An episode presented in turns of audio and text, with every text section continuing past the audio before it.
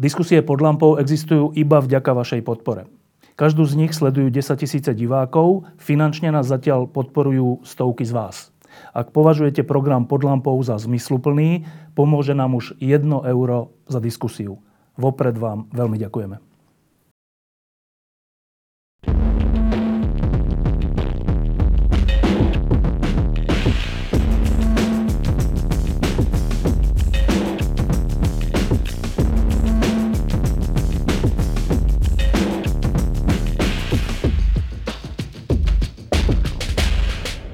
Na Slovensku je 1. septembra už veľa rokov štátny sviatok, ktorý sa volá Deň ústavy a ja sa teda priznám, že ja som si k tomuto štátnemu sviatku nikdy nenašiel nejakú cestu.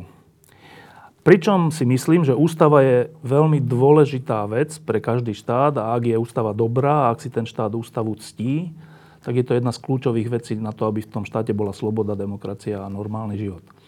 Ale neviem si k tomu sviatku nájsť cestu. Tak e, opýtam sa teda rovno človeka, ktorý bol pri tvorbe ústavy v tom čase, že či si on k tomuto sviatku cestu našiel, Milan? No, e, začnem možno viac e, zo široka, že máme priveľa sviatkov. Možno aj preto si ich e, nám veľmi neprirastli mnohé, nám neprirastli k srdcu, Takisto sme boli nutení si osvojiť vlastne až po e, revolúcii, že máme cyrilo-metodské tradície. V škole nás neviedli k tomu veľmi, ani sme to nejak bytostne nepociťovali. Však. No, ale nechcem teraz rozširovať túto tému nad, nad rámec ústavy, tak ja nie som právnik a už vôbec nie ústavný právnik. Takže vynecháme asi tvorbu ústavy ako takú, pokiaľ ide o konkrétne paragrafy. Ja si myslím, že tu je veľa mýtov okolo tej ústavy. My sme ústavu prijali ešte ako región, ešte ako nie štát, ktorý bol, mm, ktorý bol samostatný. Áno. A myslím si, že sa to aj značne precenilo, že ústavu má napríklad Bavorsko už desiatky rokov. A mnoho regiónov ide o to, čo tá ústava obsahuje. Samozrejme, že ústava je základný zákon štátu, to vieme všetci, a mali by sme ju dodržiavať a mali by ju dodržiavať najmä tí, ktorí sú najvyššie. A žiaľ sme často svedkami, že tá ústava sa nedodržiava, alebo že je to na hranici ústavnosti, alebo že sa často novelizuje a to svedčí o tom, že je menej nadčasová, než by mala byť. No, zatiaľ toľko. E, iba ešte raz sa k tomu vrátim. Keď padol komunizmus a my sme tu hltali knihy o tom, ako funguje demokracia v rôznych krajinách, tak ja som vtedy veľmi hltal knihy o tom, ako vznikla demokracia v Amerike a e, tam je to úplne taký, taký naozajstný príklad toho, že ústava, keď sa napíše dobre, tak sa nemusí vôbec zmeniť dlhé desaťročia, možno stáročia, zo pár dodatkov, ale hlavne, že v tých ľuďoch, v, tej, v tom spoločenstve, ktoré pod tou ústavou žije, keď sa vytvorí úcta k tomu, že ústava je nedotknutelná vec a treba ju dodržiavať, tak potom funguje ústavný súd a tak potom funguje celý štát. No, k tomu, to, to je ten môj pocit, že my tu máme síce štátny sviatok ústavy, ale že by sme ju nejako rešpektovali, to sa nedá povedať. A to je ten rozpor, ktorý mi bráni v tom, aby som si ten sviatok nejak ctil. No, mať k tomu nejaký pocit, budem úprimný, e, nezobudím sa ráno a nepoviem si, no tak a teraz je deň hmm. ústavy a mal by som teraz niečo, hm, vykonať nejaký rituál, alebo mal nejaký pocit. Nie. Možno aj preto, že tá ústava je taká, aká je. Už sme o tom hovorili. Možno aj preto, že ja, je pre mňa nepriateľné, ako sa napríklad volia ústavní súdcovia. Prostou väčšinou. A sú to často ľudia, ktorí s ústavným právom nikdy nepracovali. To znamená, že už je to devalvované na začiatku. Ja si myslím, že ústavných súdcov by mala voliť ústavná väčšina v parlamente a mala by tam byť široká zhoda na tom, že tá osobnosť, ktorá sa stane ústavným sudcom, nie je politicky zaťažená, že má istú prax a že má istú morálnu integritu. A to je strašne dôležité. A toto sa vôbec neberie do úvahy. A potom samozrejme, keď takíto sudcovia tvoria istý celok, tak potom aj ten vzťah k ústavnému súdu, k ústavným rozhodnutiam a k ústave ako takej je oveľa vlažnejší, ako by mal byť. No, okrem toho, že je teraz Deň ústavy, e, štátny sviatok, tak teraz bude také obdobie historických výročí. E, bude 25 rokov od rozdelenia Československa a bude na budúci rok, celý rok, bude 100 rokov od vzniku Československa. Tak najprv k tomu rozdeleniu Československa. To je náš taký celoživotný spor. Či to bolo správne, či to bolo včas, či to bolo dobrý čas. Ale prešlo už veľa rokov. Tak s odstupom tých rokov žijeme teraz v, nejakom type krajiny. Žijeme na samostatnom Slovensku, Česi, Česi majú samostatné Česko. aké pocity to v tebe vyvoláva 25 rokov od rozdelenia Československa? Mm, možno je dobre, že začneme od pocitov. Ja veľa pracujem v Čechách. Dlhodobo, desiatky rokov vlastne od svojej mladosti. Moja prvá manželka bola Češka, mám dvoch synov Čechov. Ja bez rozpakov môžem o sebe povedať, že som Čechofil, že som milovník českej kultúry. Ja som nakrútil viac filmov v Čechách ako na Slovensku. Aj teraz hrám stále predstavenie už druhé v češtine v Prahe. Nie preto, že by som, e, ja sa tam vehementne domáhal toho, jednoducho mi to ponúkli. A ja to robím rád. Možno je to tým, že my ako evanielici, keď som bol malý chlapec, tak sme nemali preložený očenáš do Slovenčiny takisto písne duchovní, bola tzv. bibličtina, čo v zásade môžeme akokoľvek nazvať, ale najviac z týchto názvov sa podobá češtine. Takže tá čeština, ja doteraz neviem očenáš v slovenčine. V češtine kedykoľvek, alebo v tej bibličtine, áno, vysypem. Čiže to je jedna rovina. A druhá rovina je, že pocity a vzťahy medzi Čechmi a Slovákmi nie len z vlastnej skúsenosti, aj štatisticky sa to dá zadokumentovať, nikdy neboli také dobré a autentické, ako sú dnes. To sú jednoducho fakty. A nikdy vzájomné prepojenia profesné, a to nie len v umeleckej sfére, neboli také časté a také vítané obojstranne a obohacujúce obidve strany. To je takisto dobre. Existuje veľa mýtov o tom, že či sa to malo stať, či sa to nemalo stať a ako sa to stalo. Hovorí sa veľa o referende, hovorí sa o tom, že to rozdelili dvaja ľudia. A teraz si môžeme o tom diskutovať. Ja nie som vehementný zástanca, alebo nakoniec bolo by to aj smiešne po 25 rokoch emotívne bojovať za niečo, ale zhodnoťme si isté, isté fakty. Už Václav Havel keď nastala tzv. pomlčková vojna, bol som vtedy na hrade, u neho ako poradca povedal, že nejde len o zmenu Československa, tam vznikla tá tzv. pomlčková vojna, ale že toto nie je federácia a že musíme vytvoriť autentickú, autentickou federáciu. No a teraz si povedzme, čo sa v tejto oblasti udialo od toho roku 90 až do toho roku 92, keď sa stretlo ODS z HZDS a zistili, že na vytvorenie spoločného štátu majú rozdielne predstavy. Že sa jednoducho nedohodnú na tom, ako by tento spoločný štát mal vyzerať. A tým kompromisom boli dva suverénne štáty. Veľa sa hovorí o tom, viete, vieš, že, že bol to Mečiar s Klausom. Áno, v konečnom dôsledku, ak to silou, mocou chceme personifikovať, tak boli na čele tých delegácií. Ale keď hovorím delegácii, tak boli, bolo mnoho ľudí na jednej aj na druhej strane. Nakoniec to, čo sa dohodlo, respektíve nedohodlo, keď tie dohody smerovali k tomu, že my sme už po neviem koľkýkrát, po 5. 5. alebo 6. stretnutí hovorili, tak povedzme si teda aspoň to, čo je nespochybniteľne, môže byť spoločné. To je obrana, to je zahraničie, to sú financie a volajme to treba z konfederácia keď nie je federácia, ak sa to nehodí tento právny názov ako na tento inštitút. A na to Klaus hovoril, než nejaký experiment, títo radej dva suverénni státy. Tam sa to zlomilo. Čiže je do veľkej miery, sú to mýty, že to Slováci chceli, to hovorí dnes Klaus. A tlačí, bylo, bylo to jasné, patrné už na prvom stretnutí. No ale keď to bolo patrné na prvom stretnutí, prečo nám to nepovedal? Prečo sme sa potrebovali stretnúť 6 krát? Alebo 7 krát, neviem teraz presne. To je Vile Tugendhat a inde. Okrem toho to schválili parlamenty národné a federálny parlament. Keby sa to nebolo stalo, tak by sa dnes hovorilo iba o návrhoch Klausa a Mečiara, keby to silou mocou niekto chcel personifikovať. Čiže za tým všetkým je vlastne takáto dohoda.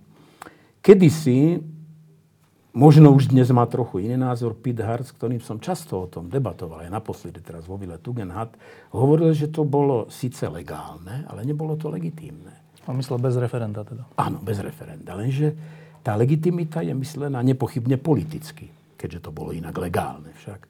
Ale uvedom si, že najbližšie voľby v Čechách vyhral Klaus. Najbližšie voľby vyhral Mečiar. Keby, a ja som ho vtedy už nebol, ja som bol dva roky, skoro dva roky vtedy v opozícii, tvrdej opozícii voči Mečiarovi a Mečiarizmu.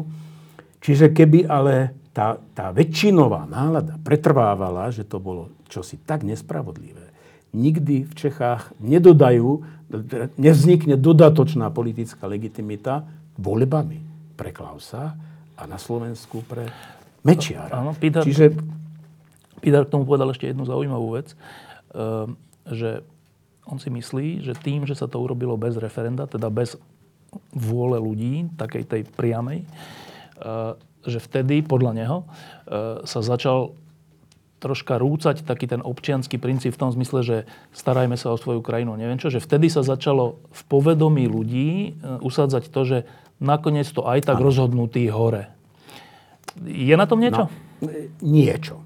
Niečo. Je to samozrejme osobný názor a Pidhara povedala iné veci, ale tých, ktorí sú hore, volia tí, ktorí sú dole. Na to nesmieme zabudnúť, že E, sa často čudujeme, že čo to pre Boha nám vládne a zabúdame na to, že sú to len karikatúry našich predstav a ambícií. To je pravda. No, ale Pete Hardaj povedal okrem toho už dnes, že chybou bolo, že sa nedodržali niektoré dohody. Koľko nezmyslov bolo okolo tej pomlčkovej vojny takzvanej a nakoniec to dospelo do absolútne nepriateľnej dohody, pre jeden štát, že v Čechách to bude Československo a na Slovensku Česko, Slovensko v jednom štáte. To je symptom, ktorý je nemysliteľný, predsa, pokiaľ sme jeden štát. Rovnako ako bolo nemysliteľné, že sme nemali vlastne, e, my sme nemali jedny noviny spoločné. No, o tom by sa dalo samozrejme dlho hovoriť, ale rád by som ešte povedal, že títo vrátane tých delegácií, ktoré som bol súčasťou, urobili to, čo urobili. Ale keď už som naznačil, čo sa za tie 2,5 roka odohrávalo v Čechách na Slovensku a v Československu vlastne, tak som presvedčený, že tí neurobili to, čo urobiť mali. Tie garnitúry predtým mali riešiť tento problém. Však sa snažili, len tá Milovská zmluva neprešla. No, no dobre, ale ako je možné, pýtam sa, že tá neautentická tzv. federácia, komunistická, fungovala prakticky bez zmien 2,5 roka?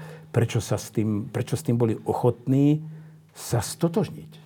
Nie, však boli tie ako... rokovania, bežali tie rokovania o tom, ako to usporiadať, ale nedohodli sa nakoniec. No. Stačilo sa. drobné zmluvy. Však ja, e, štáty, a tu je ten medzinárodný kontext, existujú predsa takéto zložené štáty, aj keď naj, najprv by som zdôraznil ja ten medzinárodný kontext, že postkomunistické federatívne štáty sa prestali existovať. Sovietský Jugoslávia, tie sa rozpadli, my sme sa rozdelili.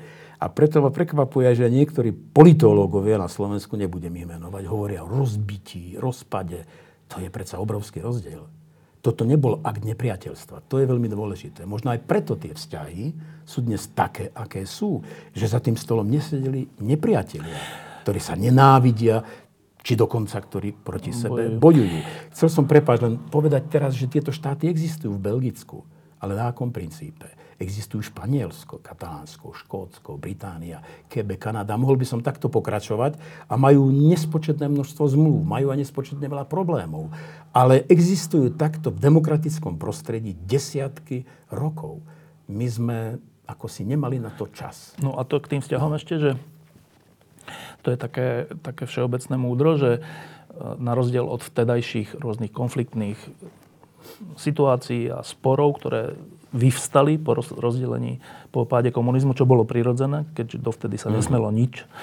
Uh, tak teraz sa tak hovorí, že však, ale teraz vlastne také problémy nemáme medzi sebou, s Čechmi dokonca máme najlepšie vzťahy. No a ja na to vždy hovorím, že ale počkajte, tak to je ako, to je ako že manželstvo po rozvode. Tak jasné, že keď sa e, manželia nevedia dohodnúť a keď sa roz, rozvedú, tak potom je tých konfliktov menej v normálnych prípadoch.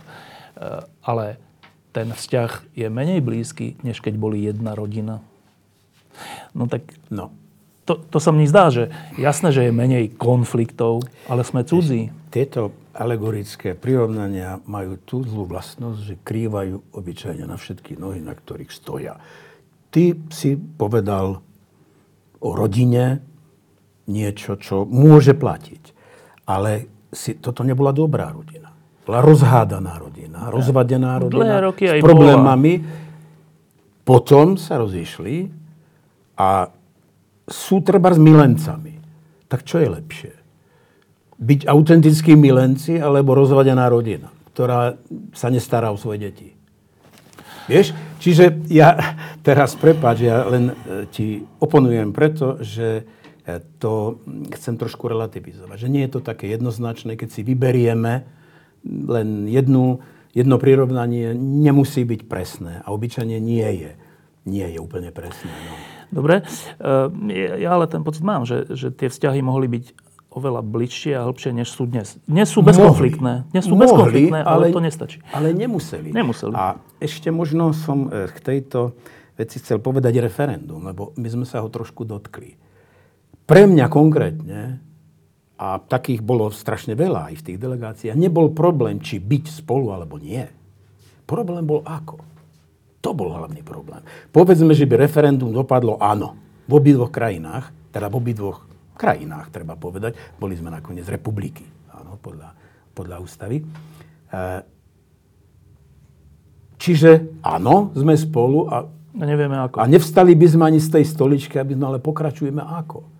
A na to nám referendum nedá odpoveď. Pretože nepostavíš otázku, že ako. Vtedy Mečiar niečo hovoril, ale to bolo si myslím od veci, že bude 5 otázok referendum. To, to sa proste nedá. No.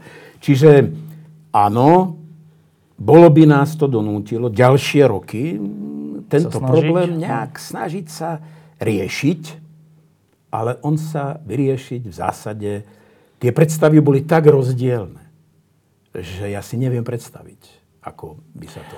Dobre, ako ešte... by sme dospeli k spoločným, k spoločným záverom. Ešte posledná vec k tomu rozdeleniu tým 25 rokom.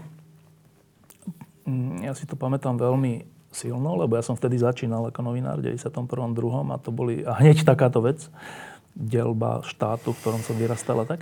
A e, teraz e, pamätám si tú tú, tú základnú emóciu, ktorú som mal, teraz odhľadneme od rokovaní a návrhov a tak, ale že tá základná emócia bola, že e, to rozdelenie Československa môže byť, však keď sa dve krajiny dohodnú, že sa rozdelia v dobrom a budú mm. spolupracovať, je to v poriadku. Ale tá moja základná emócia bola, hoci ja som bol proti rozdeleniu, ale tá hlavná vec bola, že no ale tí ľudia zo Slovenska, ktorí sú za to rozdelenie, ale ty si bol súčasťou tých ľudí, teda to HZDS, že ale to zle dopadne so Slovenskom, lebo ja som chodil na tie tlačovky a tak a to mal som pocit takej hrubosti. Hrubosti. Mečiara a ďalších. Myslím, že tak tento človek, keď bude mať všetku moc v štáte, veď to bude hrozné. To je hrozný risk. Na čo to no. robíme?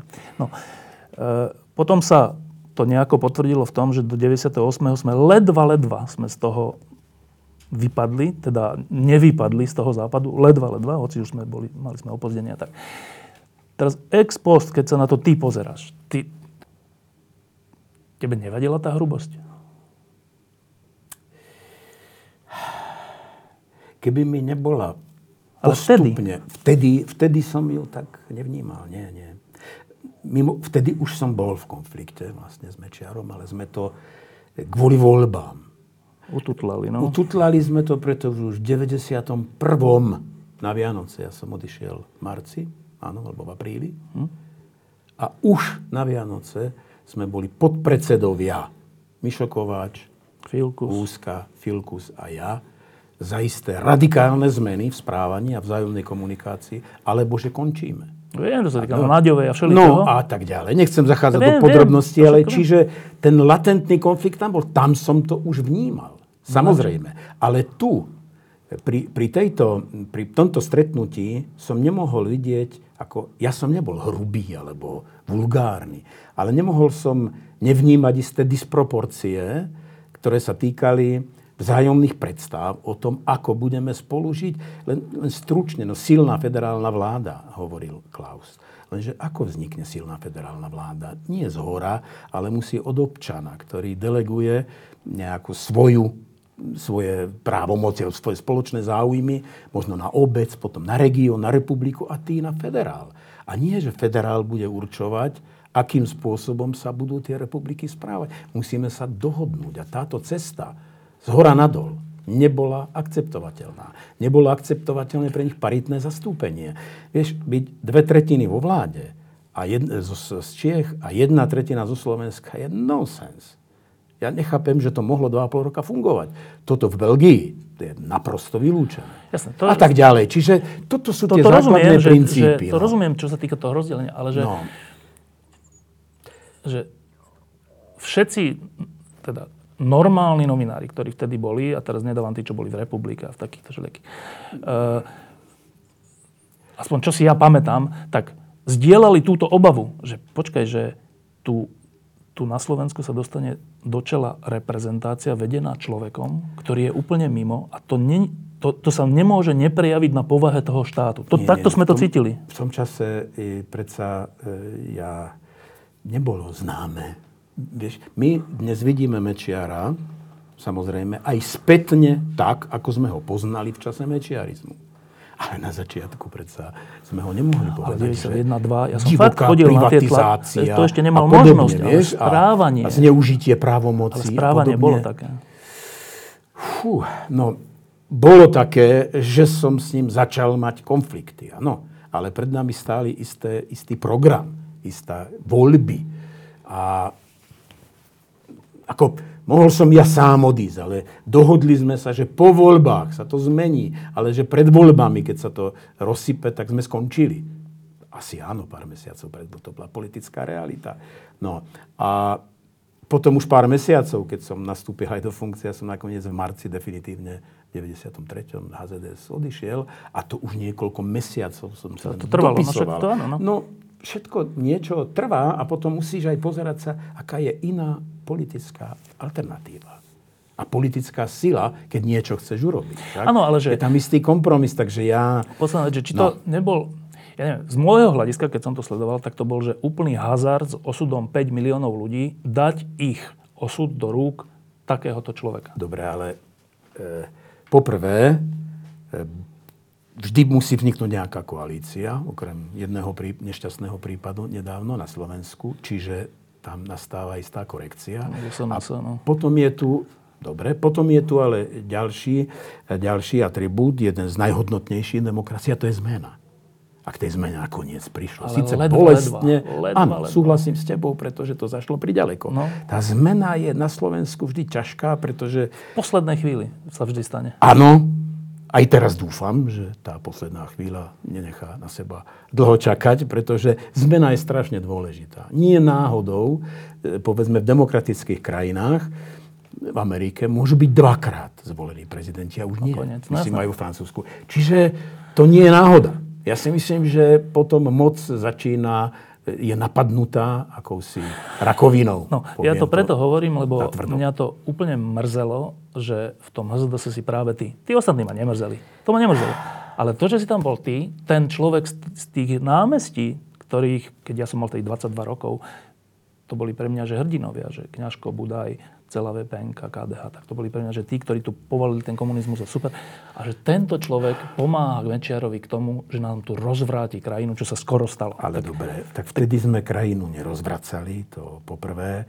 Po druhé, pomáha. Mečiar bol vtedy najpopulárnejší politik. Vieš, kedy sa stal najpopulárnejším politikom Mečiar? Ja si to celé pamätám dobre, no, ale... Tak, keď sa stal premiérom a každý týždeň mal prejav ako predtým Čič, Schuster. Proste to bola jediná televízia a tak ďalej. Ale to by sme už zaš, zašli do možno niektorých ja, tém, To vy teraz riešite medzi teraz, sebou, ale nechcem to teraz riešiť. Ale... Uh, nie, to ja mám vyriešené. Ja si pamätám, ale akože okay. dva názory sú proti sebe. Ale dobre, ale že... Uh, ja si pamätám ten rok 92-93, kde najlepší slovenskí herci, tvoji kamoši, keď som sa na to pýtal, tak vždy hovorili, nechápem, nechápem, čo ten Milan robí. Ale Nechápem. No, tak... uh, iba ma teraz zaujíma osobne, že jak ste si to vysvetlili? Ale ja som chodil predsa napríklad do posilňovní, nebudem menovať tých mojich kolegov, to by nebolo seriózne, a hovorili, priveď ho medzi nás. Tak ako, neviem, kto vtedy a akým spôsobom toto mohol povedať mojich kolegov hercov. No, nebolo to zďaleka také jednoznačné. V tom čase mal Mečiar 80% podporu bez medzi, mojej zásluhy. Medzi týmito Čiže, superhercami a no. intelektuálmi mal skoro nulovú podporu vtedy. No. Tak Dobre, to e, nebudem tu samozrejme menovať nejakých ľudí, ktorí, ktorí hovorili opak a ktorí ako naopak boli Mečiarom nadšený z počiatku. Ale potom 91, 2, 3 už. To no, hovorím o tom období. Dobre. No, v 91. nastúpil vlastne. No v 90. Áno, no. V 91. odišiel. Dobre, ale čiže... čiže... No. A odišiel som do opozície. No dobre, ale vieš čo, to, to by, tu sa dostaneme opäť. Ale tu by sme sa mali držať faktov. Že nemal vieš, si vtedy ty, pocit osamelosti? Vieš, čo je dôležité? Vnímať tie veci v okruhu možných informácií dostupných, ktoré boli vtedy. Bol mi ex post. Dnes samozrejme ja viem, kto to bol dnes. Ja som to už povedal vtedy na jeseň roku 91, keď e, Bol ušiel problém, niekam, no? že je problém a zvolávam pod predsedov a alebo sa to zmení, alebo končím. Kým som ho skrátka spoznal ako e, premiéra raz do týždňa, úplne iné poznanie ako predsedu hnutia, v ktorom som bol pod predsedom každý deň. Niečo úplne iné. Vieš? A v opozícii. Čiže a pri tvorbe vlastne nejakej, nejakej strany, nejakého zázemia. No, skrátka... Rozumiem. Uh, teraz urobíme troška skok, že uh, do toho 98. sme tu na Slovensku aj s tvojou výraznou podporou sa snažili aby sa to zmenilo, aby sme nevypadli z Európskej únie, aby sme sa stali členmi EÚ a NATO a tak. Nakoniec sa to podarilo, ale ťažko, ťažko. Ehm, potom prešlo nejaké obdobie, prišli nejaké reformy a tak. A znova sme teraz upadli do takého, že máme tu už veľa rokov Ficovú vládu, takú či onakú. A ja mám trocha pocit, že sa to opakuje, že ako keby, ako keby že zvolíme si niečo také, čo nás privedie na pokraj nejakého, nejakej katastrofy, potom sa tomu vzoprieme a potom zase si také niečo zvolíme a volíme opakovane. A ja teraz neviem. To je, dvo, to je, to, to je prejav toho, že nemáme na to, aby sme si dobre spravovali štát, ešte na to nemáme, nie sme na to, nie sme na to dostatočne citliví, alebo čo to je, že to stále opakujeme a dnes tu riešime Bašternáka a Kalíňáka, ne? dokola ako keby sme sa nevedeli poučiť. Ty to ako vnímaš?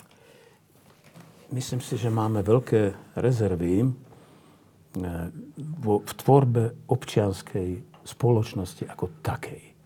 My síce máme obyvateľov a voličov, ale eh, títo často, alebo väčšinovo dokonca, nemajú občianské vedomie.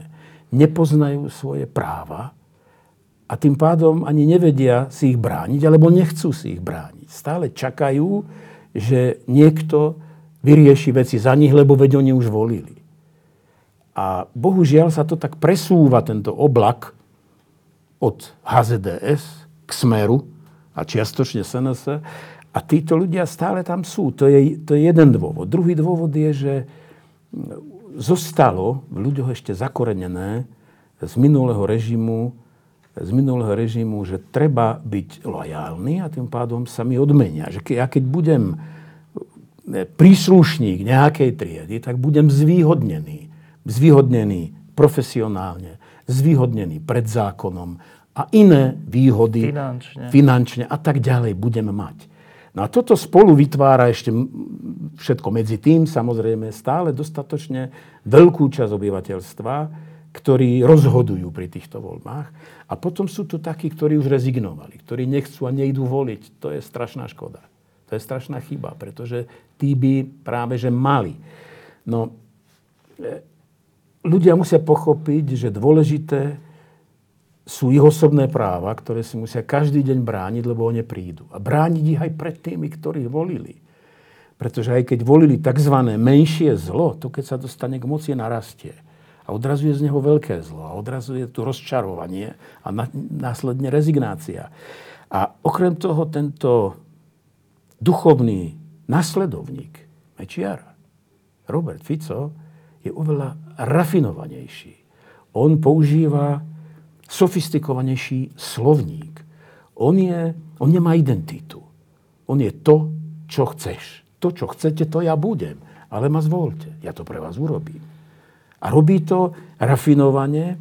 A keď už sa dostane k moci, tak potom v úvodzovkách demokraticky obsadzuje inštitúcie, ktoré by mali byť nezávislé, ktoré vyprázdňuje vlastne tým spôsobom, že už nevykonávajú to, na čo boli zriadené a čo by mali vo vzťahu k verejnosti robiť, ale obhajujú skupinové a osobné záujmy. A to sa tak pomaly rozrástlo, nebadateľne, takže vlastne už neexistuje nezávislá kontrola, nezávislá prokuratúra, vieme, ako vznikali, nezávislá polícia. Čiže všetko je vlastne bez toho, aby sa to tak nazývalo, je to v jedných rukách. Čiže, a potom sa samozrejme finančne ovplyvňujú aj média. Ovplyvňujú sa mnoho iných, mnoho iných e, oblastí nášho občianského života. Takže toto je nebezpečné, pretože kde si v pozadí je ekonomický záujem. A ľudia, o ktorých by sme si to nemysleli, vidím ako už tie nitky, za ktoré sú ťahaní niekým iným. A tento štát patrí niekomu inému a nie ani tým, čo ho volili. Zažili sme no. mečerizmus, teraz zažívame toto. Ficizmus, ja to volám ficizmus. Niektorí hovoria, že to, čo no. je teraz, je už vlastne také menej nebezpečné, lebo sa neunáša, lebo uh, není šéfom Sisky, Lexa a podobné veci. Čo je na jednej strane pravda. Neunáša sa. Ale aj tak ma zaujíma, že považuješ to za menej nebezpečné? Ja zastávam názor, že je to oveľa nebezpečnejšie.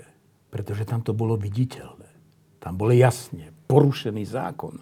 Ale tu sa tvária, že vlastne veď bol porušený zákon? Bol niekto potrestaný? No ako môže byť potrestaný, keď prokuratúra e, funguje mm, podriadene. Polícia funguje podriadene a súdy sú také, aké sú, že z polovice skrátka sa, e, sú, sú prístupné takýmto metódam. No, čiže je to nebezpečnejšie, pretože to je menej viditeľné. No. Sice sa neuniesol, alebo ne, ne, zavliekol jeden človek, však iba jeden, bol zavraždený Remiáš, samozrejme. Teraz tie vraždy, zdá sa, nie sú viditeľné, alebo nie sú. Ja pevne dúfam. To, čo sa stalo Gavlíderovi, je také záhadné tiež však. Že, no, nebudem zachádzať do podrobností, je to veľmi záhadné. Ale ale je to nebezpečnejšie preto, že pokojne sa títo vinníci alebo spolupáchatelia môžu hájiť. No veď ako je platí prezumcia neviny, nie? Dovolte, veď rešpektujme zákon. Bol predsa väčšinou zvolený v tom parlamente, áno? Ale zataja, že väčšinu, zataja, väčšinu mali oni a že to navrhol niekto pravdepodobne kvôli korupcii z opozície, ale že opozícia s tým nesúhlasí. Hovorím konkrétne teraz. A tak ďalej by som no, mohol pokračovať. A teraz to ešte... Takže je to nebezpečnejšie z môjho no, A teraz je ten najväčší paradox, že ak je to nebezpečnejšie, alebo rovnako nebezpečné, to je jedno, tak je úplne neuveriteľné, že teraz sa na Slovensku šíri taký, taký názor až presvedčenie, že síce ten Fico a tá koalícia robí to a ona, korupcia a všetko. No ale nemá alternatívu, po prvé. Po druhé, keď chceme byť v jadre EÚ, tak vlastne potrebujeme stabilnú vládu. A teda vlastne z toho troška začína vychádzať, že a vlastne tá Ficová vláda je fajn. Vlastne no. so všetkými chybami, ale naviac asi možno nemáme a na druhej strane není to až také zlé. Ja tak. možno začnem Čo ty veľmi, na to hovoríš? Ja začnem možno veľmi radikálne. Každý deň tejto, tohto zlepenca, ktorý, ktorého spája hlavne spolupáchateľstvo, poškodzuje túto krajinu politicky, ekonomicky a morálne.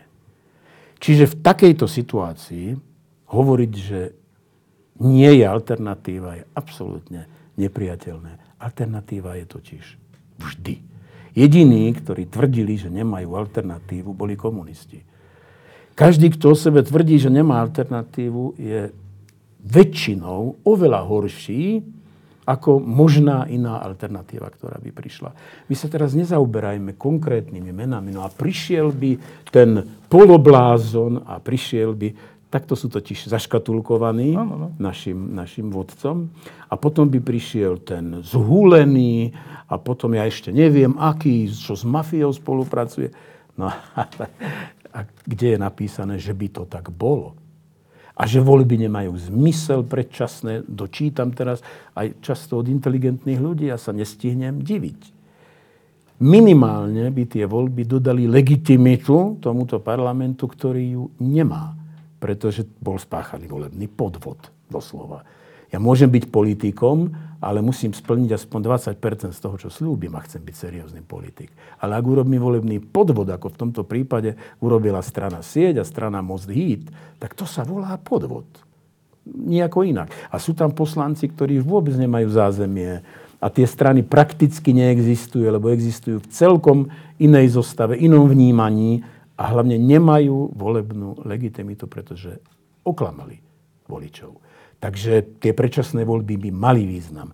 A či sa tam dostane ten alebo onen, či to bude Remišová, alebo to bude, mohol by som spomenúť možno ďalšie mená, ktoré ani nepoznáme, ja pevne verím, že tu sú a že vždy budú. Alternatíva vždy bude. To proste je niečo nepriateľné. Takže ja si myslím, že rozhodne a čím skôr treba tento zlepenec, aby som, aby som citoval E, politológa a premiéra, tento zlepenec treba rozhodne čím skôr vymeniť. No a teraz ja mne vrta v hlave, že kde sa to berie táto rezignácia, že keď si to zase spom- keď si spomeniem do roku 98, však ten Mečer bol silný a bolo to aj nebezpečné všetko, ale všetci, ktorí sme boli proti, sme boli proste odhodlane proti. Jakže není alternatív? Je, to je jedno, teraz prieskumy, kašľumi na prieskumy, urobíme všetko, čo sa dá, aby sa to zmenilo. Tak to bolo do roku 98 a ledva, ledva, ale podarilo sa to. Dnes není takýto postoj. Kde sa berie tá rezignácia, že je to tak, jak je, nedá sa nič robiť? Ešte dlho to už trvá. Tak ako sme si mysleli za komunizmu, to sa predsa nedá nikdy zmeniť. Áno, toto trvá už 10 rokov. A už 10 rokov si zvykáme na to, napríklad na nerovnosť pred zákonom. No. Veď tu máme jasných delikventov, jasné zločiny.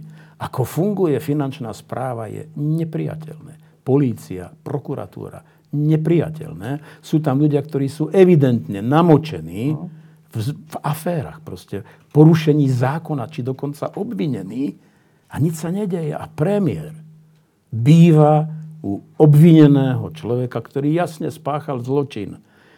Už samotné postavenie toho komplexu Bonaparte je v rozpore so zákonom, v rozpore s dobrými mravmi premiér sa mal postaviť na stranu tých, ktorí sa bránili, aby v rodinnej štvrti nevznikla takáto haraburda. A on tam býva. Pre mňa dávno stratil morálnu legitimitu byť vôbec vo verejnej funkcii a s týmto chceme ísť do Európy. Toto má byť predstava Európa a tzv.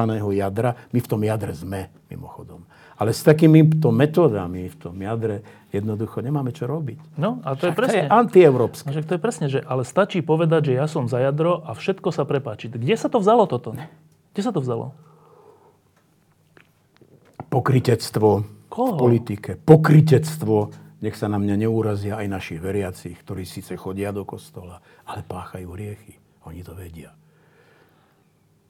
pokritectvo. A lož je, sú základmi e, približovania sa k autokratickým režimom. A to sa momentálne deje. Tu autokracia už je nastolená, len pod iným názvom, pod iným ano, menom. Ale, ale uh, aj ľudia, v tomto prípade napríklad média, ktoré sú veľmi ostro vyhranené voči praktikám smeru a voči korupcii a tak, súčasne píšu, že no ale to jadro EÚ je tak dôležité a tá opozícia alebo tá alternatíva je tak na nič, že vlastne zavrime oči a buďme za to Fica. Toto nerozumiem, kde sa toto Ani berie. Ja. Nerozumiem, ako sa s tým dokážu zmieriť morálne predovšetkým. Je nemysliteľné prekročiť túto hranicu, ktorá je u nás niekoľkonásobne prekročená. Jeden veľmi slušný analytik, si myslím dobrý analytik a mierny novinár, ktorý volí výrazy, Marian Leško napísal asi pred rokom, že ak toto prejde Kaliňákovi, tak už môže aj v priamom prenose v televízii no. škrtiť malé deti. A ona mu to prechádza. No. My sa tvárime, že ako... Ja tomu nerozumiem, priznám. Ja sa ne, nikdy nedokážem zmieriť s nespravodlivosťou. Nikdy sa nedokážem zmieriť s tým, že tú odbornosť sa dostala kde si do pozadia pred, pred politickou príslušnosťou. A že pred zákonom nie sme si rovní. Je nemysliteľné, aby premiér alebo minister vnútra po, týchto, po takýchto aférach vôbec zotrvali vo verejnom no. živote. E, istý premiér Beregovua, kedysi vo Francúzsku, mu bol podozrivý, že si požičal od nejakého podnikateľa, tam šlo nejakých 600 tisíc fránkov vtedy. Nevedeli zdôvodniť pod tlakom verejnosti. Sa, spáchal samovraždu. Verejná mienka je predsa nemysliteľné, aby v slušnej spoločnosti ešte niekto podal ruku Bašternákovi napríklad. Ale deje sa to. Ja neviem, prečo sme takýto necitliví, alebo prečo si neuvedomujeme, že tá, ten princíp varenej žaby je už tak ďaleko, že možno už bude neskoro z toho hrnca vyskočiť. Jednoducho sú isté hranice, sú isté pravidlá, aj keď vyhrám voľby, ktoré ak nedodržiavam, strácam legitimitu. A to nastalo už dávno. Pre týchto ľudí je ale akože alfa a omega to, že aby sme boli v jadre EÚ. Tak čo by si na to povedal? Že... Čo by si na to povedal? My sme v jadre EÚ. Ale v, v tom budúcom. V tom, v tom budúcom jadre no, s takýmito metódami. No? Hádam sa tam. Nedostaneme, veď to je... No, nechcem byť osobný, ako keď istý človek bol navrhnutý niekde na sudcu a tam usúdili, že to nie. No. Ale my sme ho napriek tomu tam to je tiež dôkaz toho, že u nás isté hodnoty, najmä v oblasti morálnej integrity, no. ako keby vlastne boli zbytočné. E, som počúval nedávno v, na Impulse v rádiu e, taký rozhovor jedného psychiatra, ktorý charakterizoval niektorých politikov a hovoril, že dominantné, aby nemali pocit hamby a, a nemali svedomie. Lebo veľa takých vtedy ľudí sa do politiky, vtedy sú úspešní, áno. No a my sme toho svetkami, tam si stačí len dosadiť isté mená, veď predsa je nemožné zvyknúť si na niečo, na niečo takéto. No, no. E, obidvaja dobre poznáme e, subjekt alebo ľudí, ktorí tvoria ten subjekt, ktorí aj v tom spore s mečierizmom, aj potom v spore o reformy boli veľkou pomocou a dnes e, kryjú smer. Hovorím o Moste a Belovi Bugarovi mm. a ďalších ľuďoch. Luci Žitňanskej, Ferovi Šebejovi a tak. Ja som sa s tým stále nezmieril, že to tak je. E, stále mi je to ľúto, ale, ale nemám, nemám proste odpoveď, že prečo to tak je. Ešte by som chápal, že dobre išli do vlády, lebo mali pocit, že niekto tam musí korigovať niečo a tak, ale oni nič nekorigujú. Nič nekorigujú. Ako si toto poznajúcich, však ste boli spolu vo vládach a tak. Ako si toto vysvetľuješ? Nechcem byť zlý a radikálny vo svojich vyjadreniach. Toto je samozrejme otázka na nich, pretože tie, e, tie argumenty, ktoré používali na začiatku, akože to je boj proti extrémizmu a fašizmu, zjavne nefunguje, pretože extrémizmus a fašizmus rastie, e, pretože hlavne hlavne štát či už polícia, alebo prokuratúra, alebo súdy, alebo vôbec moc, exekutíva, nerieši problémy, tak, ich, tak ľudia sa uchádzajú alebo utiekajú sa k radikálnejším riešeniam, ktoré sú ale pre demokraciu nebezpečné a nepriateľné. Táto rovnica je jasná, tu nemožno inak vysvetľovať, takže tento argument neplatí. Tak potom čo tu nastáva?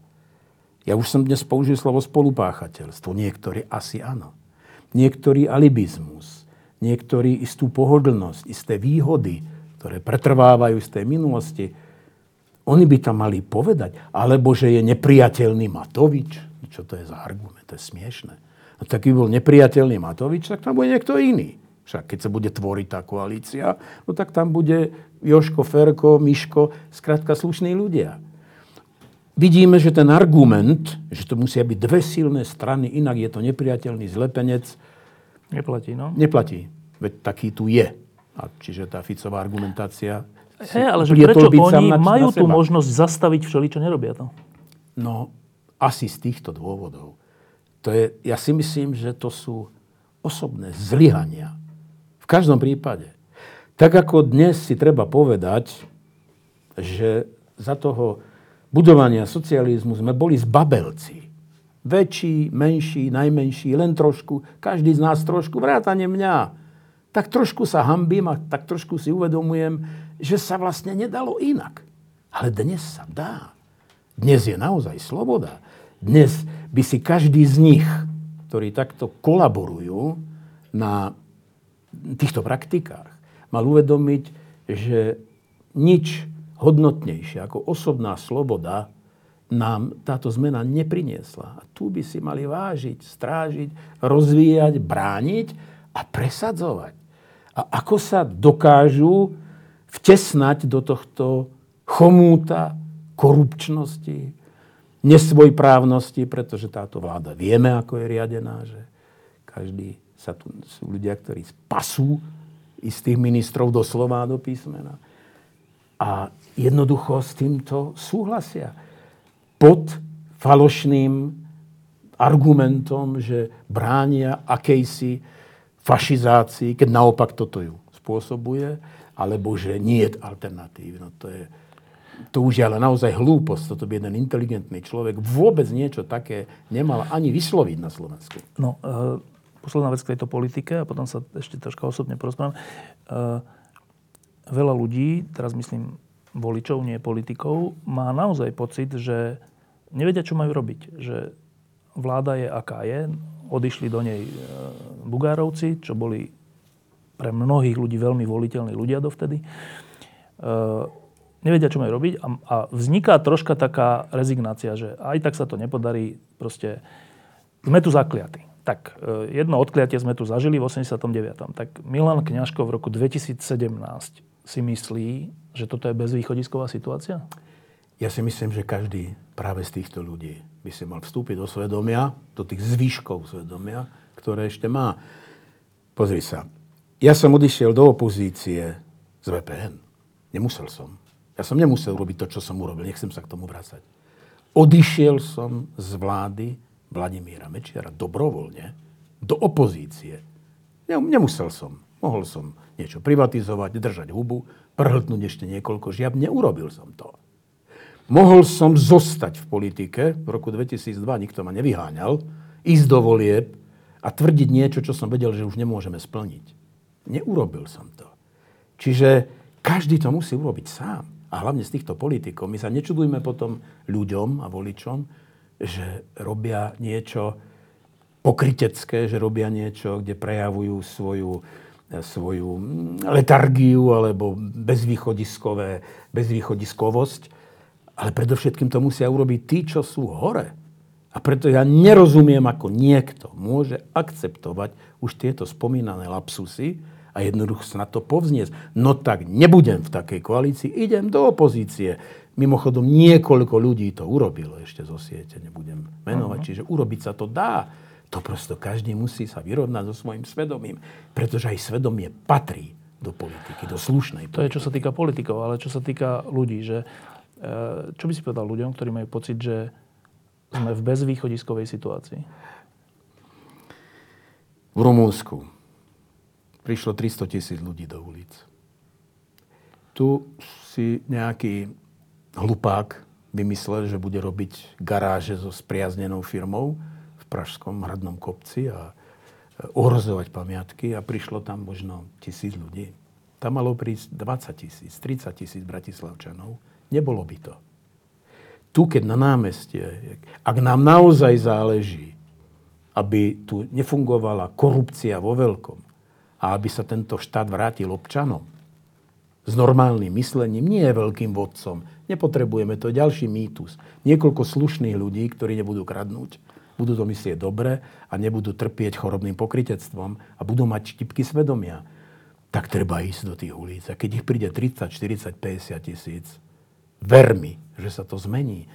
Verejná mienka, ľudia, mladí ľudia, keby tých 15 tisíc mladých ľudí, ktorí odchádza každý rok z tejto krajiny, nie len kvôli ekonomickým dôvodom, kvôli tomu, že v tejto klíme sa necítia komfortne, možno by sa mali prísť rozlúčiť na námestie Slobody pred úrad vlády. Stačí 150 tisíc, keď ich 15 Stačí tí, čo za 10 rokov odišli. A povedať, páne, my nechceme odchádzať. My tu chceme žiť tejto krajine. Ale musíte zmeniť. Po prvé, po druhé, po tretie. Toto je možná zmena. Ľudia to musia chcieť. Nesmú upadnúť do akejsi letargie alebo sa nechať uplácať akýmikoľvek inými výhodami, ktoré im poskytuje poskytujú politici. Však troška sa to aj deje. Tí stredoškoláci, čo urobili tie pochody, sú skvelá vec. Veľmi držím, veľmi im držím palce. No. A teraz jedna taká širšia otázka. Keď padol komunizmus a tieto najbližšie krajiny, Česko, Slovensko, Polsko, Maďarsko, vytvorili také zoskupenie V4, Vyšegrádska štvorka, tak sa zdalo, že môžeme byť niečo, čo prinesie nejaký príspevok celému západu v zmysle skúsenosti s totalitou hroznej skúsenosti s totalitou, ktorá sa dala nejako pretaviť do toho, ako teda tú slobodnú spoločnosť vylepšiť. Tak. A teraz je rok 2017. Čo zostalo z V4 z tých jednotlivých krajín? Keď si ich zoberieme jednu po druhej a ich reprezentantov, nevyzerá to dobré. E, poviem to asi veľmi jednoducho. My im teraz predvádzame, ako tú totalitu znovu nenápadne obnoviť aj s demokratickým slovníkom. V Polsku, Maďarsku, na Slovensku. Čechám sa vyhnem, lebo je to moja obľúbená krajina. Ale toto im jasne dokumentujeme, že tohto sme schopní. Sme schopní tohto smutného návratu a vieme, jak sme talentovaný národ, ako obísť zákon. A my sme talentovaný národ, ako obísť demokraciu. Pretože slovník si osvojíme, ale praktiky a tie ciele zostávajú nedemokratické, pretože chýbajú demokrati v tejto krajine zkrátka. No, ja si myslím, že Vyšegrad, každé zoskupenie takto sa existuje dovtedy, kým potrebujú zjednotiť spoločné záujmy. Veľmi konkrétne. Tak to bolo pri vzniku Československa, keď sme pri tom. Tak to bolo pri vzniku Rakúsko-Uhorska už. Inak keby nevzniklo Československo, konečne, že sa tu ozývajú hlasy, aby to bol štátny sviatok, nebolo by Slovensko. No, definitívne. No a tak je to aj s Vyšegrádom. Pretože vidíme jednotlivé osobnosti, nemusím ich menovať, v Polsku, v Maďarsku, ale aj tu, u nás, že od Európy je to hodnotovo, no. reálne čím ďalej, tým viac vzdialené. Čím viac sa približuje slovník, tým viac sa vzdialuje realita. Pretože tá už je iná a pracuje sa na tom, aj bola iná. Ja sa ešte dotknem toho no. Česka, lebo to je pre mňa šok. E, teda šok v tom, že ja som vždy Česko považoval za kultúrnu krajinu. Aj preto som bol za zachovanie no. Československa. A, a keď sa dnes pozriem na českého prezidenta, keď sa pozriem, že môže byť hovorcom človek, ktorý sa volá Ovčáček. Keď sa pozriem na to, že budúcim víťazom volieb je človek, ktorý vlastní všetky dôležité médiá, vlastní veľký, e, veľký kapitál a veľké firmy, ktoré ale dotuje zo štátnych peňazí a je, je za to vyšetrovaný. A že toto je možné, že v Česku vyhrá tento spôsob uvažovania, táto kultúra, tento ovčáček, toto znevažovanie peroutku, toto všetko, tak si hovorím, to nie je možné. To je nejaké iné Česko, než som ja zažil. Ty tam chodíš, hráš. Čo sa stalo v Česku? Ja si myslím, že do veľkej miery, nepoviem ti vyčerpávajúcu odpoveď, po zlých skúsenostiach s niektorými osobnostiami, u nás Mečiar, tam ten, Vohonen, boli vkladané veľké nádeje do demokratov, ktorí to mali zmeniť. A oni to len vylepšili. Treba aj u nás, aj v Čechách. Ľudia sú sklamaní. Ja myslím, že Zurinda vieš? tam akože ods Napríklad. Napríklad. Ale ja hovorím, že pokračovali v tých praktikách, že úplne ich nezmenili. Tak, tak. Však aj vy ste, toto sme od vás nečakali. A to sú jedno, na oko detaily, povedzme pri voľbe aj u nás generálneho prokurátora, no niečo nemysliteľné. Však, čo sa tam stalo. A tu odrazu zistíš, že vlastne tí sú takí istí. Tiež im tečie maslo po hlave a ľudia stratia nádej, stratia dôveru. Tam sa stala veľká chyba tiež. A to podobne nakoniec, e, niečo podobné sa odohralo v Čechách. Ale ja stále verím, nie, ja stále verím aj v Čechách, aj na Slovensku, že k tejto zmene príde. Ale že je možné príde. v takom kultúrnom národe, aby hovorcom prezidenta bol ovčáček? Je to možné? Ja neviem, čo sa tam stalo vôbec so Zemanom. Ja si Zemana pamätám z niekoľkých excelentných no. vystúpení, ktoré mal na prestížnych fórach. No. A dnes, keď ho vidím, to je iný človek. Ja nechcem to hodnotiť ani nechcem to podrobnejšie kritizovať, ale nakoniec Zemana som oslovil, keď Oskar Fedvereš sa bál no. prísť vypovedať v čase, keď to ešte bolo aktuálne, bez myhnutia okom povedal, áno, všechno zařídím u nás v Čechách. Keď bol predseda bol, vlády teda, Keď bol predseda vlády, áno. áno. Alebo jeho prejav vo Svienčíme, dokonalý. Vy, možno vytlačiť hneď asi 10-12 minútový, ktorý na nič nezabudol a nič tam nebolo navyše. To, ja neviem, kde sa vytratil tento Zeman, pretože to už je niečo iné. No, zostaneme pri tom Česku teraz troška radostnejšie. Tu mám takýto plagátik, ktorý je e, z divadla na Jezerce, e, ktorá sa, teda divadelná spoločnosť Jana Hrušinského, to je starého pána Hrušinského syn, ktorý, je, ktorý šéfuje tomuto divadlu a stará sa o neho a tak. E, a je tu názov Shylock, alebo tak, sa to, tak nejak sa to číta. Shylock, áno, Shylock. Shylock. A prečo to tu je? Je to tu preto, že za túto hru Eh, si ty, Milan, dostal cenu Tálie. A teraz pre ľudí, ktorí sa až tak nezaoberajú divadelníctvom alebo umením, tak to je tak, že dobre, nejaká cena Tálie. Ale to není, že nejaká cena Tálie. To je, že veľmi prestížna divadelná cena v Českej republike, najprestížnejšia, ktorú dovtedy e, nevyhral žiaden slovenský herec. Čiže ty si prvý slovenský herec, ktorý ju vyhral. Nejakí boli nominovaní, aj ty ano. si bol nominovaný, ale teda víťazstvo víťazstvo. Proste cenu tálie ešte slovenský herec nedostal a ty si ju dostal teraz. Za rok 2016? Áno. Za rok 2016. Tak, e, malá poznámočka. Troška to ukazuje aj českú veľkorysosť, že dajú cenu človeku z iného národa, keď je dobrý. Čo je krásne. Ale troška to niečo hovorí aj o tebe, že po všetkých tých rokoch, aj v politike, aj v všeličom, získal takúto prestížnú cenu. Tak povedz o tom pár slov, že za čo je tá cena? Táto cena, myslím, že existuje 24 rokov, ak sa nemýlim, áno. A odborná komisia posudzuje každý rok, alebo tento rok posudzovala viac ako 200 výkonov na javisku. Z toho vznikne taká širšia nominácia, možno 10-15. Z toho vznikne potom nominácia troch O týchto troch rozhoduje kolégium, nejaké, ktorých mená ti nepoviem, ktorý v ten deň, keď sa tá cena udeluje, sa o 17. hodine e, zídu, tajne hlasujú za prítomnosti notára a ten, kto moderuje tú reláciu, sa to dozvie na scéne. Čiže tam nie je to hrané, naozaj to nevie. Nie, nie, nie. A my traja sme tam sedeli aj pred tými desiatimi rokmi. Uf, teraz, teraz si ma tento zaskočil. Rok, tam bol? Ne, nepamätáš? Bola tam, e, bola tam, e, to sú mladší herci z Moravy, z Ostravy a tak. A teraz, tak, jasné? Ja som na mená hlúpy. Dobre, a teraz povedali no, a tam tri dámy za činoherné herectvo. Áno. No a priznám sa, že som neveril, že v tom tajnom hlasovaní jednoducho to takto prejde. pretože ako si hovoril pred desiatimi rokmi, to ako si neprešlo. Ale hádam, treba povedať, herectvo sa ťažko meria na sekundy Jasne. alebo na centimetre. Je to vždy nejaké, nejaká osobná, osobná, mm, osobný názor toho, ktorého, ktorý za to hlasuje. No.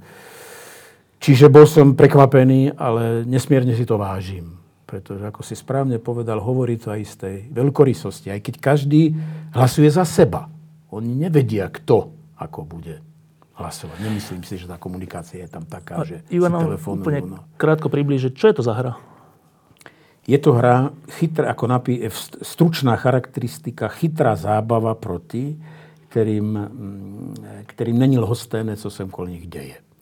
Je to hra o antisemitizme, o rasizme, je to hra o tom, ako zle komunikujeme medzi sebou, nenazývame veci pravým menom a tak sa často dostávame do situácií, ktoré nevieme riešiť. Až nakoniec sa do tejto pavučiny zamotáme a nemáme východisko.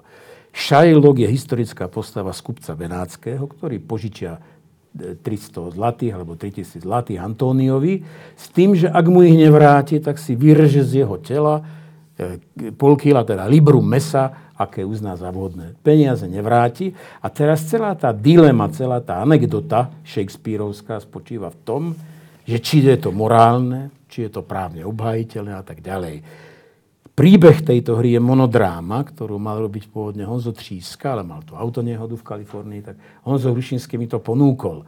Mal som možnosť to zobrať alebo odmietnúť, lebo monodrámy som nikdy v živote nerobil, ja som rád medzi ľuďmi a teraz prídem do divadla, otvorím šatňu a tam nikto. Takže nakoniec som to zobral, trošku som si to upravil, prepísal a tak ďalej. Ale je to, je to hra, ktorá e, relativizuje vlastne našu komunikáciu dnes. Je o prehnanej politickej korektnosti.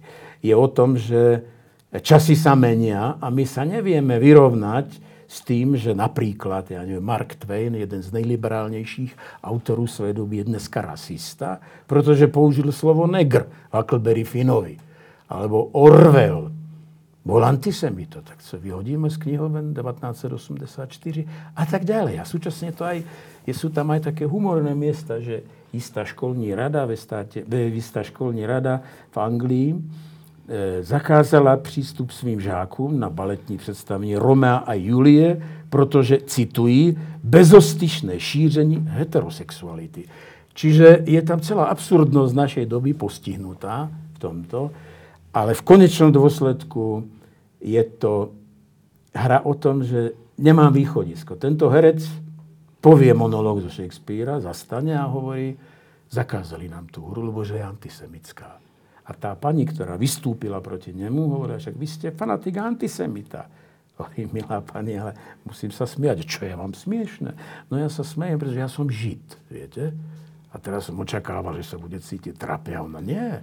Ona hovorí, že som žid trpiaci sebe nenávisťou. Mm-hmm. Že som žid s komplexom sebe nenávisti. A takto sa to stupňuje skrátka, až dostáva sa do absurdných situácií je to hra, ktorá má zmysel pre humor.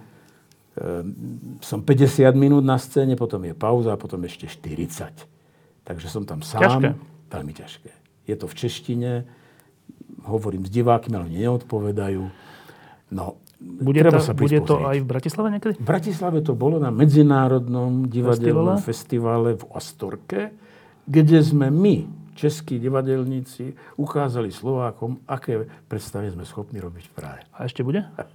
Neviem, či bude v Astorke, ale budem 20. v Košiciach, októbra, a budem na festivale v Trenčíne, festivale Monodrám 15. septembra v Trenčíne. S touto hrou. Teraz, s touto hrou.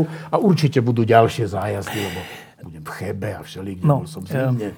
teraz ešte tro, troš, trošička k tomu, že e, za rok 2016 si dostal e, táliu, čo je také dosť vysoké ocenenie herecké. E, okrem toho v posledných rokoch točíš veľa filmov, aj televíznych českých filmov, aj hraných filmov, všelijakých. E, a to je taká zaujímavá vec, že po dlhom období, keď si z toho nejakým spôsobom vypadol, aspoň čiastočne, však ty si vždy troška aj hral, ale tak v zásade... 7 rokov som nerobil Alebo nič. nerobil nič.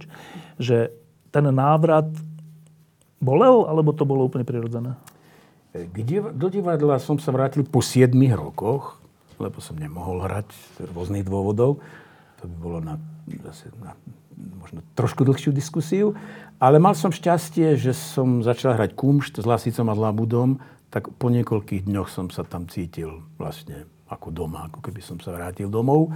No a netočil som filmy dlhšiu dobu, to trvalo, to trvalo asi 15-16 no. rokov. Lebo som to odmietal, aj keď boli nejaké ponuky.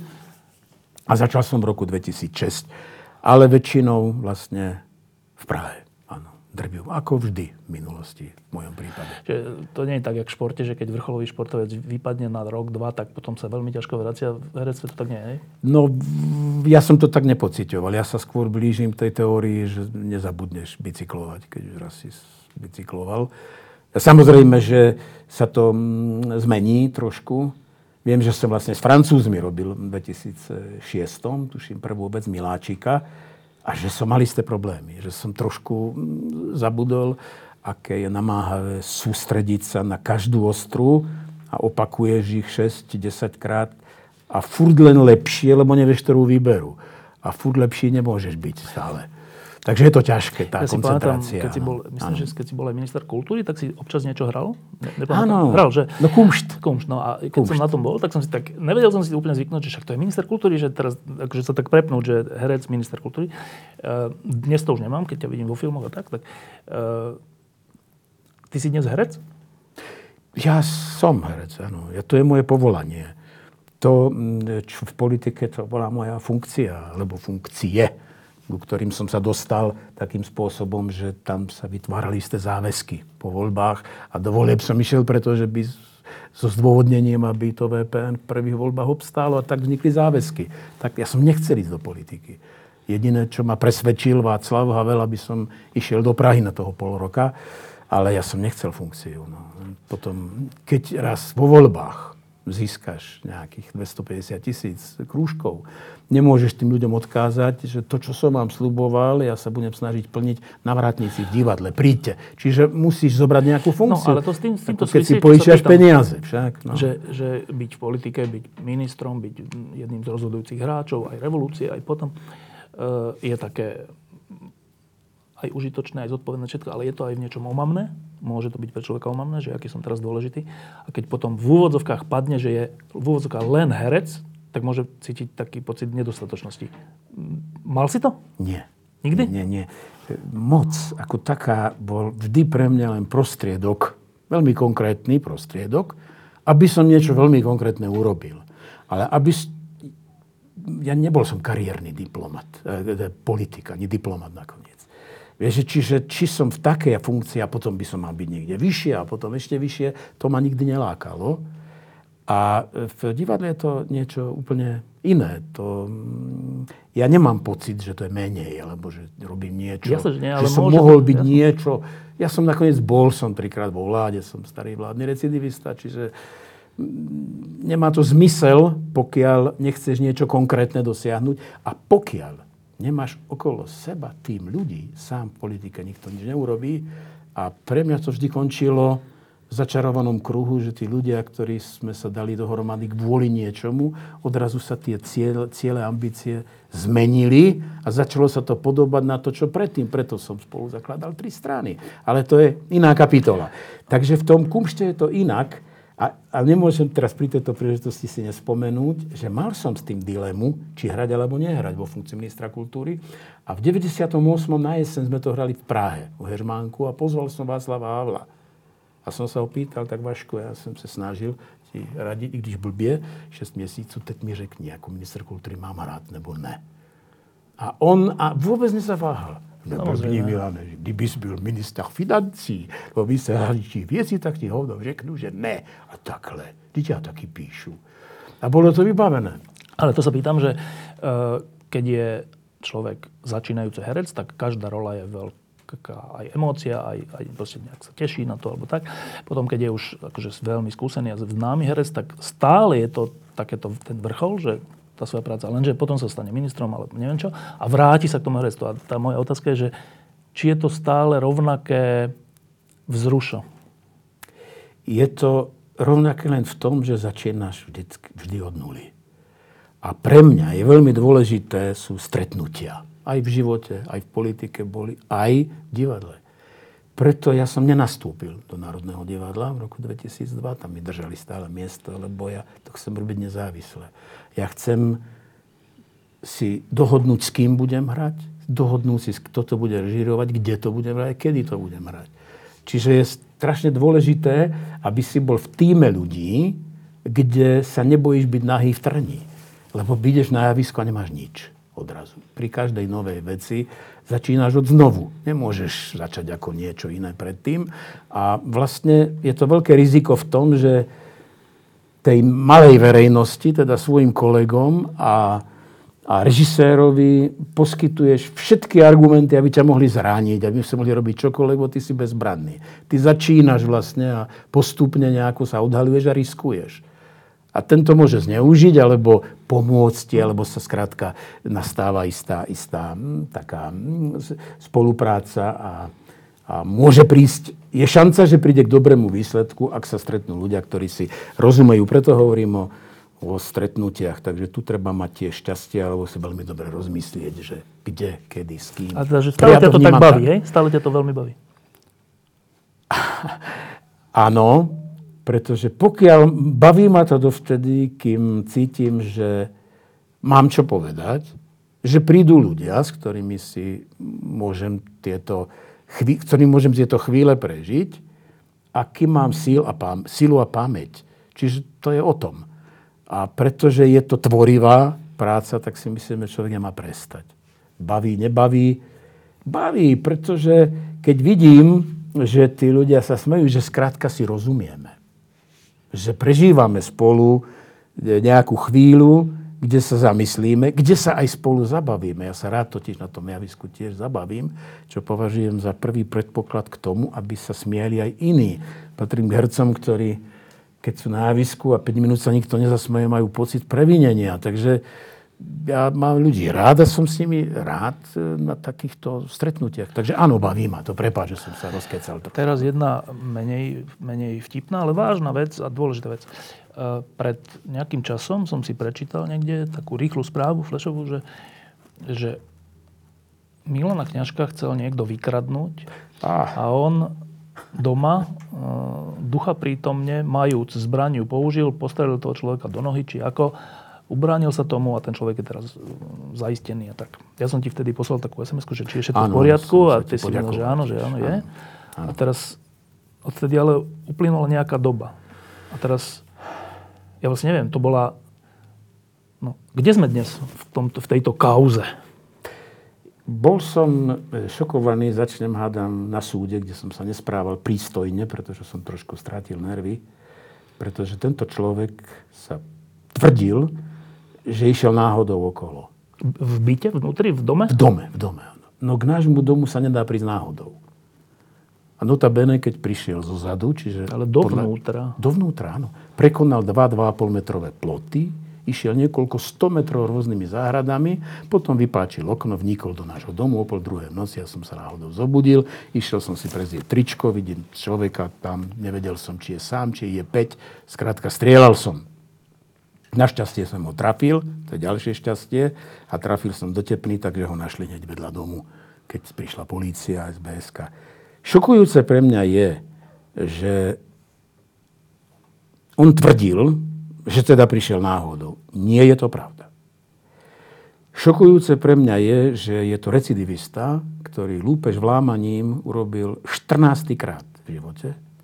Najšokujúcejšie pre mňa je, že sudca uznal dve poľahčujúce okolnosti. Prvú, že sa priznal, no ako sa mohol nepriznať, keď tam ležal v kaluži krvi, s mojimi peniazmi, cennosťami, s prstenom z divadla, ktorý som dostal z Národného divadla a tak ďalej. Nemohol sa nepriznať však.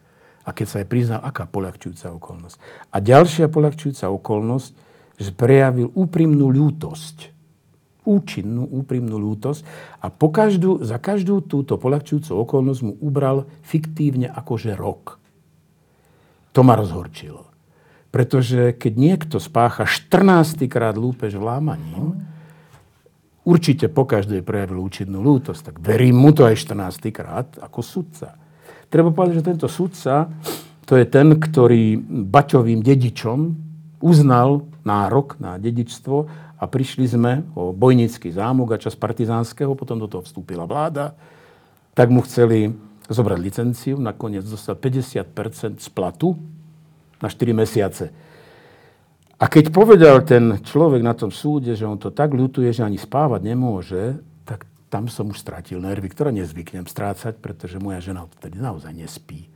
Ja často nie som doma, zamyká sa za sebou, keď, zamyká za sebou, keď je z kuchyne do obývačky, z obývačky do kuchyne, celú noc sa svieti u nás, aj na terase a bojí sa. Však pochopiteľne. No. A dostal teda najnižší možný trest tak som sa ho rovno opýtal toho súdcu, koľko dostal do Hrecka. Logicky, nie? Však už prípad bojnice a ešte tam mal ďalšiu disciplinárku a ďalej súdi. Súdnej rade to ako si neprekáža. Ešte sa na ňu obrátim nejakým, nejakým podnetom. No, ďalší šok, že prokurátor povedal, že je to primeraný trest. A čo je ten trest? Tri roky. To znamená, že už vlastne tri štvrte sedí. To znamená, že o pár mesiacov je vonku, však, keď mu polovicu odpustia. A znovu bude prejavovať účinnú ľútosť. Tak jemu som aj povedal, že bude lepšie, keď zostane sedieť, pretože ja som veľmi nahnevaný, pretože aj môj život to zmenilo. Vieš, nejde o to, či ti niečo ukradne alebo nie, ale že ti e, naruší tou špinavou topánkou tvoje najintimnejšie súkromie a odtedy ja vnímam inak. Svet inak život v dome, inak každé zapraskanie, inak keď sa vraciam o polnoci alebo polnoci domov a, a vo mne je vlastne, čo ja nechcem byť, je istý killer instinct, že vlastne som pripravený na niečo, na čo ja nechcem byť. Skrátka, dlho potrvá, kým sa to zmení. Kto to nezažil, tak asi, asi tomu celkom takto nerozumie. A čo si prokurátorovi povedal? Prokurátorovi zatiaľ nič, len som sa dozvedel, že teda sa vyjadril, je, že je to vraj primeraný trest. No keď niekto vnikne do domu, kde spia ľudia, to je ten najnebezpečnejší druh lúpeže vlámaním, pretože smolu má ten, čo sa zobudí, alebo ten, čo lúpi však. Keby niekto mi vykradol chatu niekde, hypoteticky, na Martinských holiach, alebo kde, a ja tam nebol, tak chápem tie tri roky. A bol by to človek, ktorý by to robil prvý raz v živote. Preto je ten trest najnižší, od 3 do 10. Ale aby recidivista, ktorý poprvé klame, pretože... Išiel náhodou, no? Išiel cieľene, definitívne, možno mal plán domu a osobne, teraz poviem možno silné slova, ten, o ten nízky trest sa mu postarali tí, ktorí ho za mnou poslali. Aby mi trošku znížili sebavedomie. Aby som sa zaoberal niečím iným a nevypisoval a nerozprával e, veci o politike, ktoré sa hádam nepatria. Myslíš? No. Myslím si to. Najmä keď pred niekoľkými dňami ma zastavil ten pán na ulici a povedal mi, pán Kňažko, o čo vám ide? Však už máte, čo ste chceli mať Viete, toto je mafia, proti tej nemáte žiadnu šancu a ste sám. A hovorím, o čo ide? Viete, ja som policajt, na tom nezáleží. Pozrite sa. Viete, ako skončil ga líder? Viete, no. Pôjde oproti vám kamión, ten dostane pol roka potom. Potrebujete to? No. To hovoril ako v dobrom, alebo čo to chcel? To ja neviem doteraz. Ja len dúfam, že v dobrom, preto nepoviem, že kde a ako vyzeral. Ale potom mi tak došlo neskôr, že to možno bola taká výstraha, že aby som naozaj sa začal báť. Lebo sa mi môže niečo stať. Ale to už potom sme príliš ďaleko, aj na nie som sťahovačný.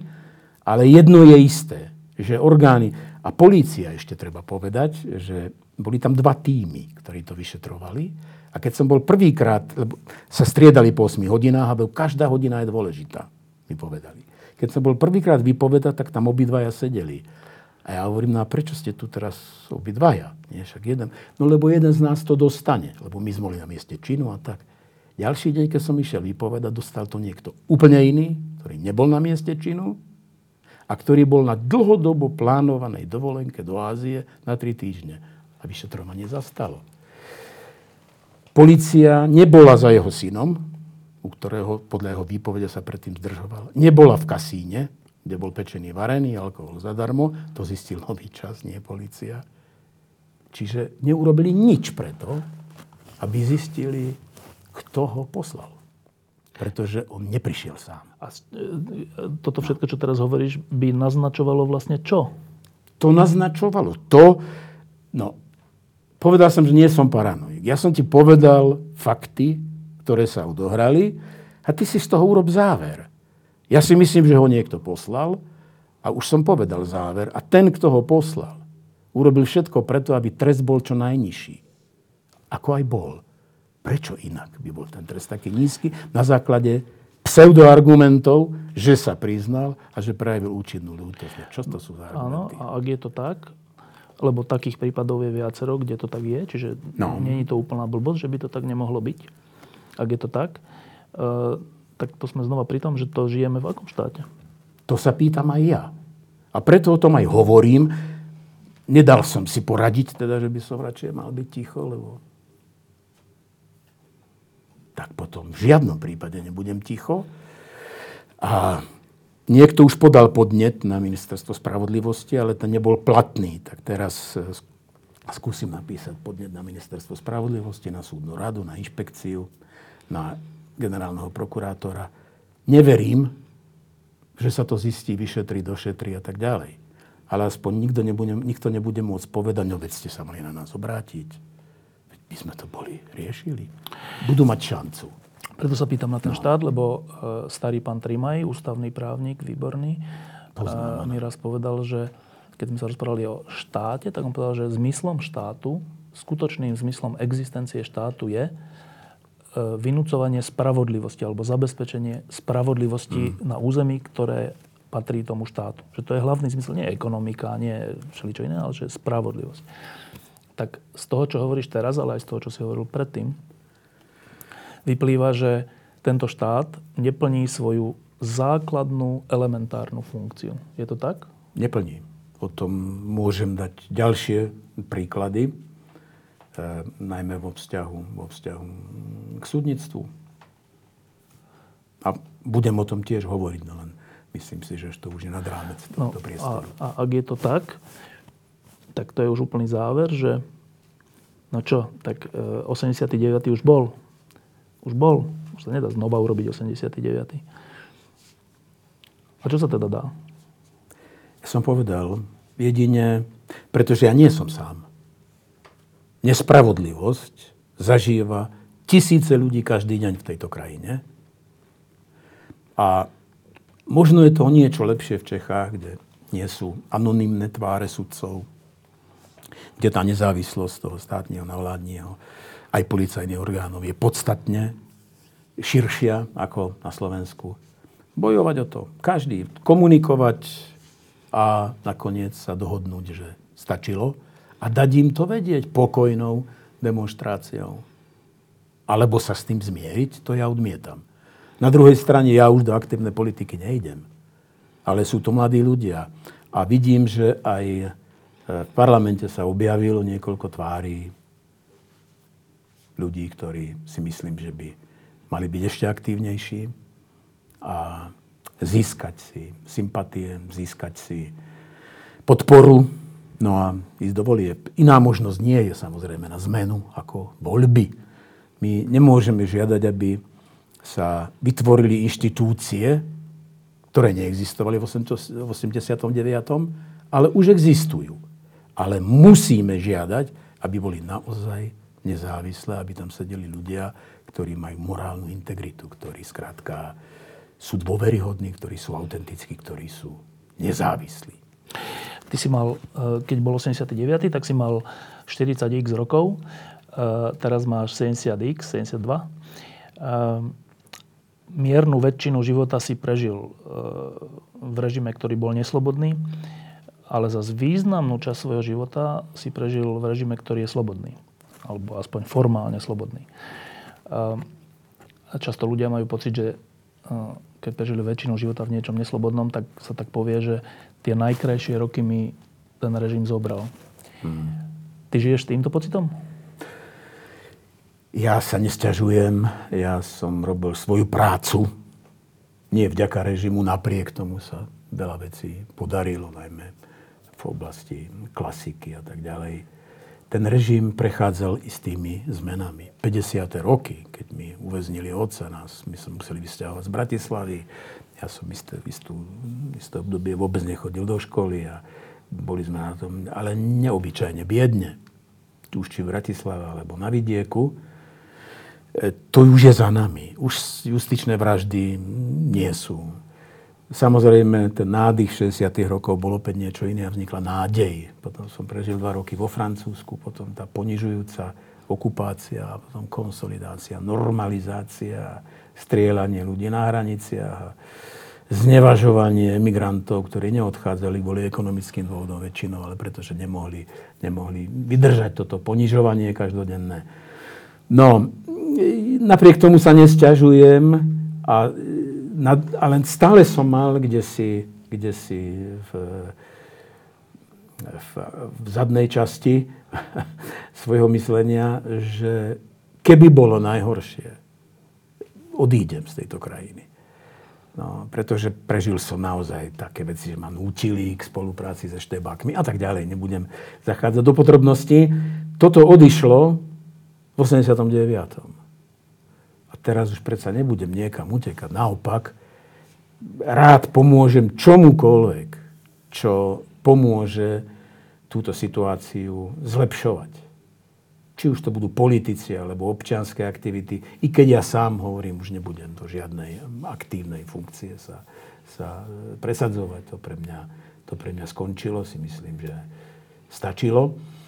Takže ja, len, ja verím, že sa nájde stále väčšina ľudí, ktorým bude záležať na tom, ako budú žiť oni, ako budú žiť ich deti a ich vnúci, ako sa bude táto krajina naozaj začleňovať do jadra Európy a nepredvádzať toto, túto, toto operetné panoptikum dnešnými vládnymi činiteľmi. Milan Kňažko, ďakujem, že si prišiel. Ďakujem. No, no, aké bolo leto? Trošku sme to pretiahli, ne? Nevadí? Nevadí.